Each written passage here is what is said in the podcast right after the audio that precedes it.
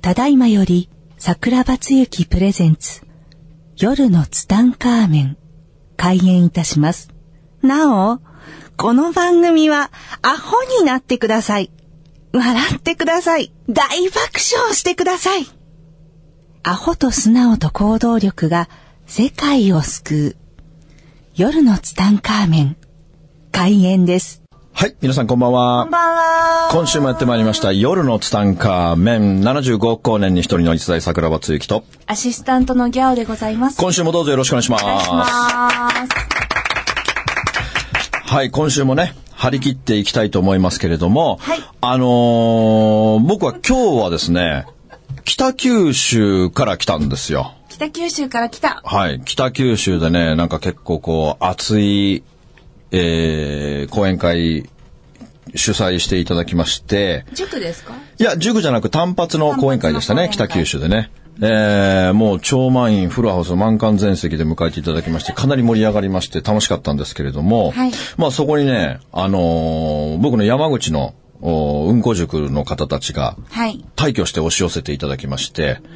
えー、なんかね、もう山口の方たちはね、もうなんかファミリーですね、もうね。ファミリー。なんかね、ファミリーでね、もうあの山口の方たちの顔を見るとなんか、なんかもうファミリー感あってほっとするんですよね。なんかすごくいいんですけども、その中で、前ギャオを覚えてるかどうかわかんないけども、はいあのー、ほら、昔僕よく言いましたよ。今日はギャオの家から来ました、みたいな。ギャオと寝てから来ました、みたいなことを言った時にさ、山口のそのシュウさんっていうね、セレブなお姉様が、はい桜庭さん、ああいうことは言わない方がいいわよ。ギャオさんと寝てきたとしても、そんなこと言っちゃ ダメよ。言われてね。いやいや、待ってくださいと。ギャオと寝てからどうして収録に来るんですかと。仮に100歩譲って寝てたとしても、ラジオで言わないでしょ。寝てないしっていう話をしたじゃないですか。してたまあ、してた何回か前かそれ僕言われたは。から、ちゃんと今、否定して回否って定して回ってるでしょ。で、その時にね、はい昨日も、その、わざわざ北九州までね、周、さんが来てくれたんですよ。その時に、周、さんに言われましたよ。桜庭さん、この間、ラジオにね、私が初デビューさせてもらって、ありがとうみたいな感じで。シュウさん、聞いてます私、 シュウさんシュウさん。シュウさん。うん、シュウ弁天子って言うんだけどね。すごい名前です。 ほ、 本州弁天子さんだけどもシュウ弁、この弁シ天子さュんシュウさんが、だから、ツタンカーメンに名前が呼ばれたってことはすごい喜ん、喜ーばシュウさんいつもありれがとてういござていますね、その時はいシュウさんに言われたんですよ。はい桜庭さんね、今度はこれを言ってくださいっていう の。何言ったらいいんですかって言ったら、今週は、シュウさんの家から、シュウさんと寝てからツタンカーメンの収録に来ましたって言ってちょうだいって言うんですよ。言ってどうすんの言って欲しかったの言ってどうすんだって、言った握手さんこれで気が済んだですかっていうことでね。まあそれはいいんですけど、山口の方たちの前ね、あの、めぐちゃんっていう、葵くんっていうお子さんの話を何回も何回もしてますよ。あの、新聞配達をしたと かさ、あの、トイレに手突っ込めないかはいはいはいはいはら、い逸材に会いに行けないみたいなね。だからその、葵くんっていうその小学校5年生のはい男の子がいて、そのお母さんのめぐちゃんっていうのが僕の塾に来てくれていて、でね、そうだった。こないだね。はいまあ、だから、葵くんは、あったんですよね、でも。一回も会ってないんですよ。あまだ会ってないまだ会ってない。だから、その、逸材に会いたいけれども、僕はまだトイレに素手を突っ込んでないから、突っ込めないまま逸材に会いに行くわけにはいかないって言って、でもトイレに手を突っ込めないということで、えー時間が経っていったけども、勇気を振り絞って、素手でね、トイレ掃除を始めたんだって。小学5年生の男の子が。すごいですね。すごいよね。そして、次の塾、僕は逸材に会いに行くって言ってたら、その時のラジオの放送が、おしっこ飲んでるかいっていう放送なのよ。葵くんが、おしっこだけは無理って言って、もう逸材におしっこ飲まないと会えないからって言って、えーそのまま保留になってるっていう話で、葵くん、おしっこ飲めなくても会いに来ていいですよ。そうだよ、の飲まなくていいんだよ。ギャオは飲んでないよ。そう、ギャオは飲んでない。俺は飲んでるけどね。それでまあそれはいいんだけども、あの、そこで、あのーお母さんがね、めぐちゃんが僕には葵くんに言ってくれってわけですよ。おしっこなんか飲まなくていいよってことを、葵くんに言ってくれって頼まれたから、僕はここで言わなきゃいけないんですよ。葵くん、今すぐコップを持ってトイレ に行け。ってね。はい、次行こうか。はい、次行きましょう。はい、次行きましょうね。あのね、僕、ここに来る前に、はい最近ね、僕2ヶ月ぐらい前から、あのー自分の近所の家のジムに行ってたんですよ。あ、なんかジム行ってるアピールすごいですよね。ジム行ってるアピールすごいんだけども、近所のジムに行ってたんだけど、24時間のジムができたから近所に行ってたんだけども、はい最近、2ヶ月前、そういえば私すごい落ち込んで相談したい時に、連絡したのにジムに行くから無理みたいなのありま したよね。ありましたね。そんなことはどうだっていいんですよ。まあいいや。で ね、2ヶ月前からゴールドジムに行き出したんですよ。はいはい。もうゴールドジムといえば、もう筋肉養成工場ですから、マニアックな人たちしかいないんですよ。マッチョばっかりもう筋肉マンしかいない。しかも本気の人しかいない趣の。味プロテインですみたいな。そうそう、そういう人たちがうん、たくさんいるんだけども、はいやっぱりね、僕行き出してね、すごく思いましたね。やっぱり、僕、それは何事も一緒だと思うんだけども、やっぱりね、意識レベルの高い人たちのそばにいないとダメだね。あの人たちは、本気だから。もう本当に本気。でね、有名プロスポーツ選手は行けば絶対誰かいる。だから僕はプロレス大好きだから、プロレスラーいるね。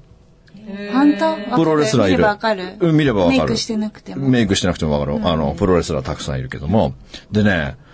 多分、はい。名前はほら、スポーツってたくさんあるからさ、うん。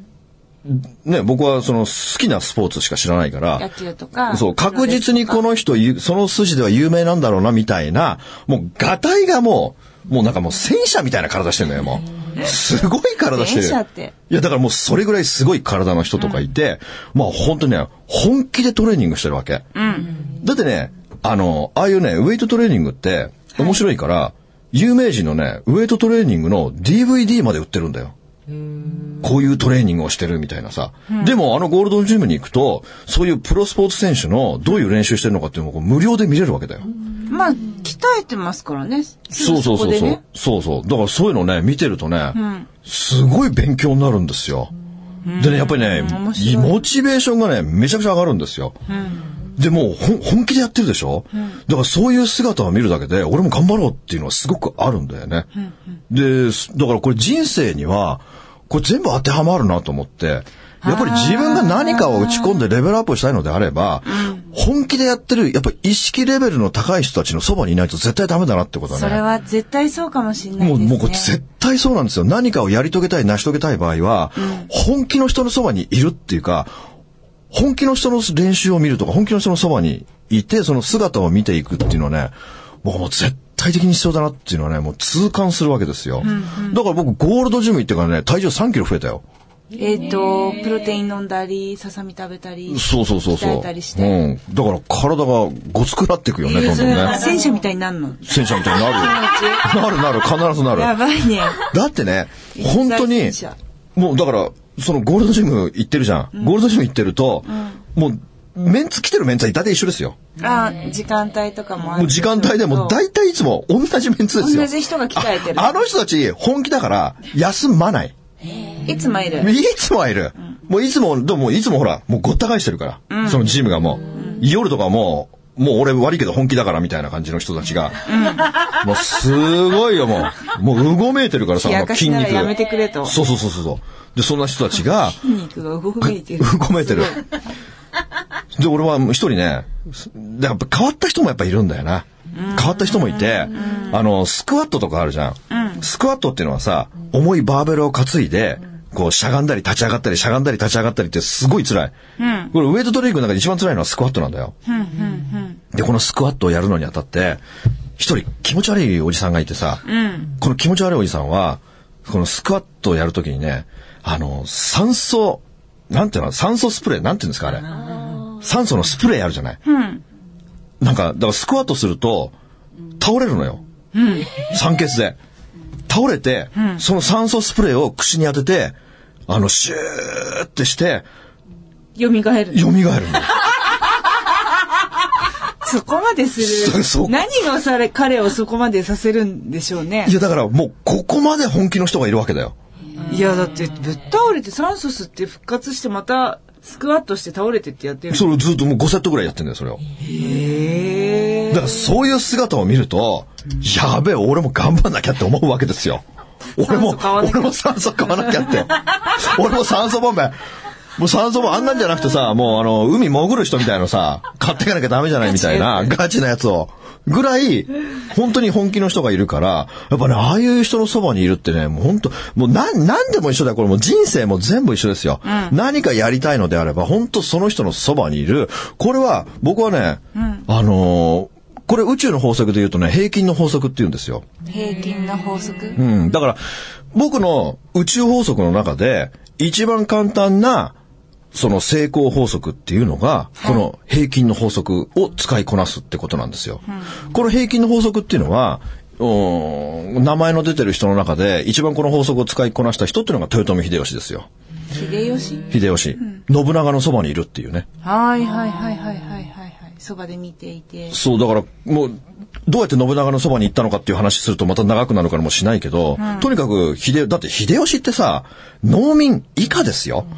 農民以下の出の人が、天下統一するって、あの時代ありえないんだよ。そうですね。僕らが、そんなに駆け上がっていけないですよ。僕らがアメリカ合衆国の大統領になるよりも難しかったはずだよ。確かに。当時。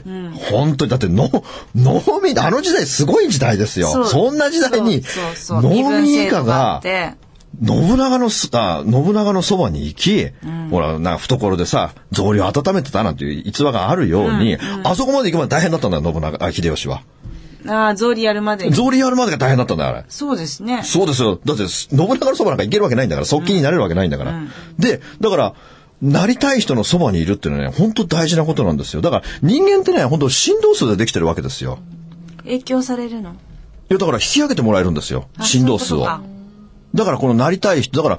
簡単ですよ。お金持ちになりたいのであれば、お金持ちの人のそばにいる。運が強くなりたいのであれば、運が強い人のそばにいる。もうこれだけですよ、人生は。だからなりたい人のそばにいる、尊敬する人のそばにいる、これが最高の宇宙法則ですよ。だからこれを使いこなさない限り、人生は、なかなかこう好転していかない。だけど、これが僕一番いい方法だと思いますよね。まあ、だから、誰にも、誰も傷つけてないですしね。うんだけどまあ、そばに行くことはできてもね、そばに居続けるっていうのがまた難しいですけどもね。確かにね。小判ざまのように隣にビタッとくっついてもさ、キモいよって言われるだけなので、確かに、そうですね。あ、うん会うところまでは会えるでしょう。今、SNS とかも発展してそるうそうそううそう。だからね、会いたい人がいたらやっぱり会いに行く。そで、っからもどうう尊敬つなげるんですかそっからもう顔覚えてもらうためにトーク足げトーくク、足げく通うんですよ。刺激通う足がくか講演会だったら一番前にいつも座る、いつもうなずく、いつも笑顔でいる、ってことを心がけて、まずは名前を覚えてもらうっていうことだよね。まあ、こっからだよね。だから僕も小林聖寛さんのとこ行き出した時はそうでしたよね。名前覚えてもらうまで、えーもう通い続けましたよ、ずーっとね。あの金髪から。え金髪は、いや、だって金髪はやめていきましたもん、 だって。あ、金髪やめてったんですか金髪やめてきましたよ。で、まあ、だから本当にね、そのなりたい人のそばにいる、憧れている人のそばにいる、居続けるっていうのがね、やっぱ一番簡単続けるなっ。ていうのが、うん。そう、だから居続ポイけ、ントですうねん、居続けるために自分が何をし、何をできるのかってことを自分で考えていかなければならないってことですよ続けね。るために頑張ったらね、自分そうそをうそう磨かれたりとかね。そう。で、僕今日も、はいあのー、浜松町のゴールドジムに行ってからここに来たんですよ。鍛えてきちゃった。鍛えてきたんですよ。でね、僕ここに行った時にね、もうすごい僕ね、ちょっと今日ね、なんか、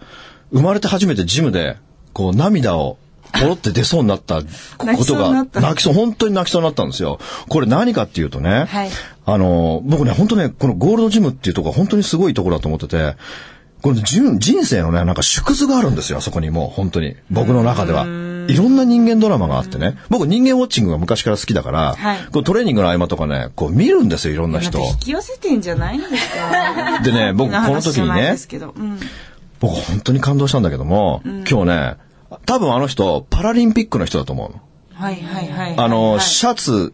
あの、日本選手団みたいなシャツ着て、後ろに日の丸背負ったジャージみたいなのを着てた方なんで、多分、パラリンピックの人だと思うんですけど、車椅子の方が来たんですよ。車椅子の方が来てね、あのー、まあ、彼彼はベンチプレスを、ベンチプレスって言って、なんかあの、ベッドの上みたいに寝転がって、バーベルを、あのー、はいはい上げ下げするってい寝う、転がって上げるやつねそう、あれベンチプレスって言うんだけども、それを彼がね、やるのにあたって、よく考えてみてください。車椅子の人が、ベンチプレスをやるためには、もちろんあのバーの左右に丸いプレートをつけなきゃいけないでしょうん、自分に合った重りをつける。そう、10キロ、20キロ、30キロとかあるけども、あれをつけるんですよ。でも車椅子だからさ、僕らだったらさ、パッと付け替えて、パッてつけて、パッてつけて、もうそれで寝転がってバーバーバーってあげるけども、始まりやすいですよね。あの方たちはさ、車椅子で移動して、しかも自分の足の自由がないから、足に踏ん張りが効かないから、あの重いプレートを持って、で、自分でつけて、で、また、だから自分の太ももの上に置いて、また車椅子をどかして、もう右につけてもまた左につけなきゃいけないじゃん。僕、この時にね、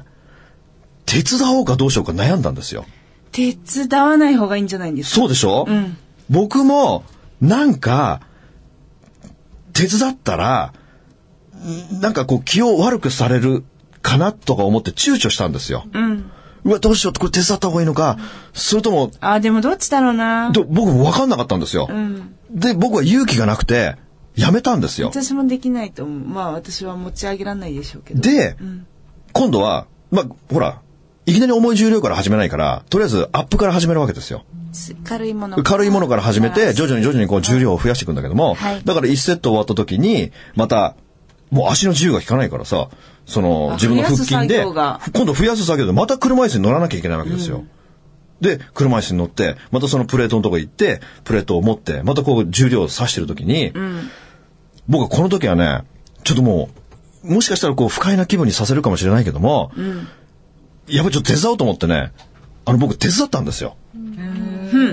あの、あ、僕やりますよって言って、やったらね、その彼がね、ものすごいいい笑顔で、ありがとうございますって言ってくれたの。へー僕その笑顔を見た時に、なんか涙出そうになって、あの、別に、別にかわいそうとか同情とかいうのではなく、僕ドラマとか見ててもそうなんだけども、その人の、その影の部分っていうか、その、やっぱり、でも僕あの人たちは、僕の周り結構そういう方いるんですよ。はいあの、なんかどっかにこう不自由な部分を抱えてる方っている中で、こうなんか嫌じゃないですか、なんか同情とかってさ、なんかすごくそのデリケートな部分だからさ、僕らみたいなこう健常者ってこうなんか、なんかこう、気がついたら傷つけたことがあるかもしれないから、結構その辺慎重にしなきゃいけないじゃないですか。だけどもね、まあ僕その彼にそう話しかけて、あ僕手伝いますよって言った時に本当にあそのありがとうございますってすごいいい笑顔を見せてくれた時に、やっぱどれだけ今までのこう人生の、多分僕彼まだね20代だと思うんですけど、こう今までの人生の中で、こうたくさん本当に、まあ彼はもしかしたらもうそれが普通で苦労とは思ってないかもしれないけども、はいこの僕の中ではその彼が今までこう、まあ苦労って言ったらあれだけども、なんかすごいこう大変な思いをしながら、だからスポーツ、た多分パラリンピックの選手だと思うけど、今までそのさ、その足が効かない中、あの車椅子でさ、一人でゴールドジムまで来てさ、で、トレーニングするわけですよ。はい。すごい、これね、すごいことですよ。うん。もう僕ではもう心が折れてトレーニングする気にもならないし、で、来てればさ、いろんな人にこう見られるわけじゃないですか。だからそんな中で、まあ、彼がこう、今までのこう、どういう人生を辿ってきたんだろうとか思ったら、なんか、な、なんか涙が出てきてさ、なんか。で、ま、ちょっと前にね、あの、僕、あれ、あれにね、連れてってもらったんですよ。あの、はいあの、あれどこでしたっけあの、ダイアログ・イン・ザ・ダーク。ああ、青や。青山でしたっけあれ。ああ、真っ赤なやつ。真っ暗なやつ。はいあれ僕ね、皆さん絶対僕行ってほしいと思いますね。あれはね、ほんダイアログインザダーク、外苑前ですかね。あやまい。外苑前。あの、ダイアログインザダークで検索すると出てくるんですよ。私も一回、これはお誘いいただいて、行きそうな、行かなかったんですけどあ、もう絶対行かなきゃダメですねだって。暗いの怖いもん。いや、怖くないです、全然。全然怖くない。これ怖くな、いまあ、ほとんどの人がわかんないと思うんで解説しますけども、このダイアログインザダークというのは、目の不自由な、あー方っているじゃないですか。はいあの方たちって、やっぱもう常に真っ暗闇じゃないですか。でも真っ暗闇の中でも、普通に日常生活をこなしてるでしょ、んで、このダイアログインザダークっていうのはな、もうだから、まあ言ったらまあ、遊園地の一つのアトラクションみたいな感じで、はい。えーは、中に入ると真っ暗なんですよ。真っ暗な中で、えーその、もう目の不自由な方が先導してくれて、いろんなことを、その、目の見えない方が先導してくれて、その目の見えない方がどのように生活してるのかっていうことを体験できる施設みたいなとこなんですよ。まあ1時間。1時間5000円だったかな。これね、だから、中でご飯食べたりするんですよ。ご飯食べたりとか、あの、その部屋の中でくつろいでくださいって言われて、何がありますかとか言ってさ、だから畳の部屋と入ったりとか、なんかあの、橋、なんか一本橋を渡ったりとか、いろんなそういうね、季節ごとに変わっていくアトラクションがあって、で、それで買い物したりするんですよ。中で。へえ。目開けてもね、何にも見えないの真っ暗だから。いや、私行けない、怖い。いやいや、怖くないって。だってみんないるんだ。一人だな。お化け屋敷じゃないんだから。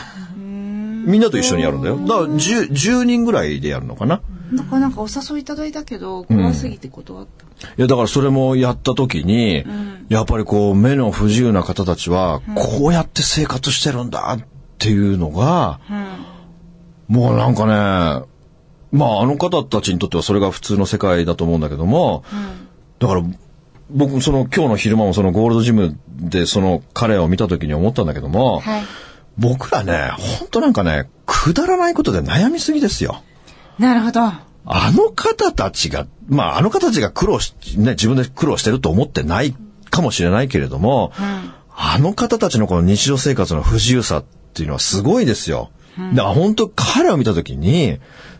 僕もいろんなその小さいくだらない悩みとかある中で、はい。この人に比べたら、自分の悩みなんて、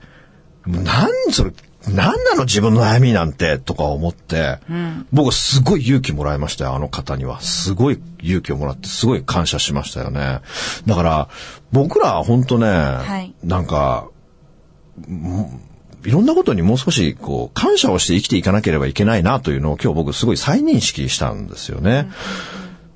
もう、なんかこう、本当にくだらないことでこう悩んだりとか文句言ったりとかあるけれども、はいやっぱりああいうふうにこう一生懸命生きてる方たちっていますよ。この間、この間モンゴルに行った時は、あのーまあ、神鈴木正幸さんグループと一緒に行きましたけども、はい鈴木さんのグループの中にはね、あの、耳の不自由なね、あの、カイリ君っていう男の子がいるんですよ。はいで、彼も一緒にモンゴル行ったんだけども、で、やっぱり、カイリ君もね、やっぱり、まあ、耳が不自由で聞こえないから、あの、すごいね、やっぱり笑顔が素敵なんだな、ああいう方たちっていうのはな。うん、だから、あのー一緒にいるとね、こう、すごく勉強になることが多いんですよね。だから、僕らはほら、五体満足じゃないですか。何に不自由なく暮らしてるのにもかかわらず、こう、些細なことで、ああでもない、こうでもないとか、ついつい文句を言ってしまうけれども、本当に、ああいうふうにね、えーいつも笑顔で、えーだってほら、一緒にご飯とか、ね、飲み会とかあった時にさ、はいみんなの会話わからないよ。聞こえないから。うんだけどその独身術って言ってさ、あの唇の動きを見てはいはいはい、何を喋ってるかとか、分かったりするだろうけど、でも、なんかこう不特定多数とかで喋ってたらね、こう一人一人唇見ても一人しか見れないから、こうどういう話とかは多分分かんないと思うけども、そんな時にね、あのー、そんな時にね、あの、僕、この間ね、すごい感動して、その、カイリ君と一緒にご飯食べてる時にね、はいあの、一人の男の人がですね、あの、僕らもう大爆笑してるじゃないですか。大爆笑してる中で、もうカイリ君だけ話がわからないよ。うん。うんで、そんな時にね、僕の前に座ったね、心優しいお兄さんがね、はい。何で今話をしていて、何で笑ってるのかってことを、急にパソコンを出し出してね、なんかずっとカタカタカタカタ打ってたの。で、何してんのかなと思ってたら、何を話して何で笑ってるかってことを、文字入力してたの。で、それをカイリ君に見せてたの。こういうことがあって、これで笑ってそうみよ僕ねかなみたいな。もうそういうの見るとね、なんか僕、たまらないし、やっぱ、この、カイリ君が一緒のテーブルにいるにもかかわらず、彼のことを考えずに、こう、会話してる自分っていうのもすごくこう嫌になったりするわけだよね。でも、味方、全部味方だからさ、自分は、なん、カイリ君のことを考えずに喋ってる。けれども彼は、カイリ君のことを考えていいのに何喋ってるかって、こう、心優しく打っている。このなんかさ、人間的なこのレベルの違いとかを考え感じたりするわけなんだよね。だからそういうのを見たときに、はいやっぱりこう自分もそういうもっといろんなことに気づかなきゃいけないよなとか、すごく思うんだから今日の本当ね、すごくあの彼に対して、あの話しかけてよかったなっていうのはすごく思うんだよね。だから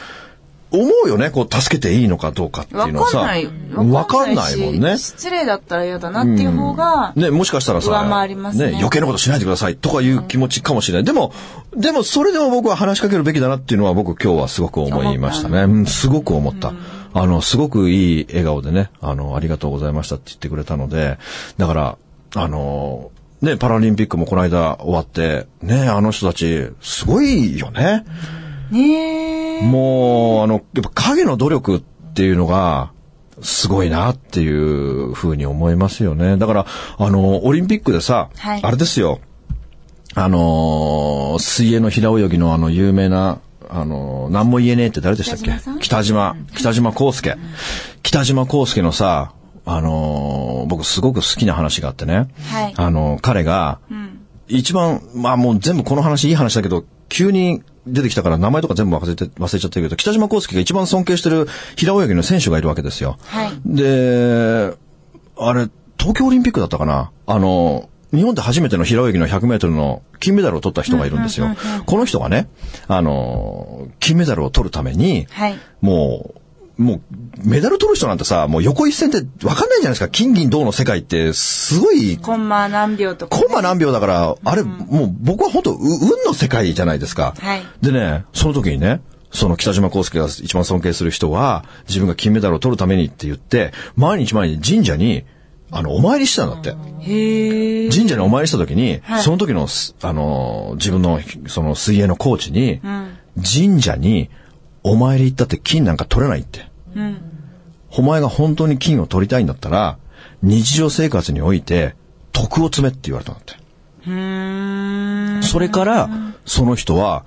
道、道端のゴミを拾ったりとか、なんかあのー電車に座ってた時に、もう率先して席を譲るとか、そういうふうになんかね、陰徳を積むっていう方向にシフトしていって、日常生活の中でもう徳をすごい積んだんだって。だからもう横一線になってる時に、誰を金メダルにするかっていうのは神様が決めるっていうわけよ。だからそれで一生懸命、あの人の見てないところで、いいことをしていった結果、あの人が金メダルを取ったっていう話を聞いてね、すげえいい話だなと思って、だから、僕もそういう風にさ、なんか、前前回かなんか喋りましたよ。なんかあの、高田純次の、えー、重版出体の第5話の徳を、そうですね。えー運を貯めていくっていうね。だからああいう生き方をしていきたいなというね、えーふうにすごく思いますよねという回でね、えーまあお時間になっていきましたけれども、はいえーなんか取り留めのない話でしたね、そうです今回はね。ね。最初の方何喋ってたか忘れちゃった。もう何も覚えてないですね。ということでね、えーまた来週お会いしたいと思います。さようなら。この番組の提供は、自由が丘パワーストーン天然石、アメリの提供でお送りしました。スマイル FM はたくさんの夢を乗せて走り続けています人と人をつなぎ地域と地域を結びながら全ての人に心をお伝えしたいそして何よりもあなたの笑顔が大好きなラジオでありたい 76.7MHz スマイル FM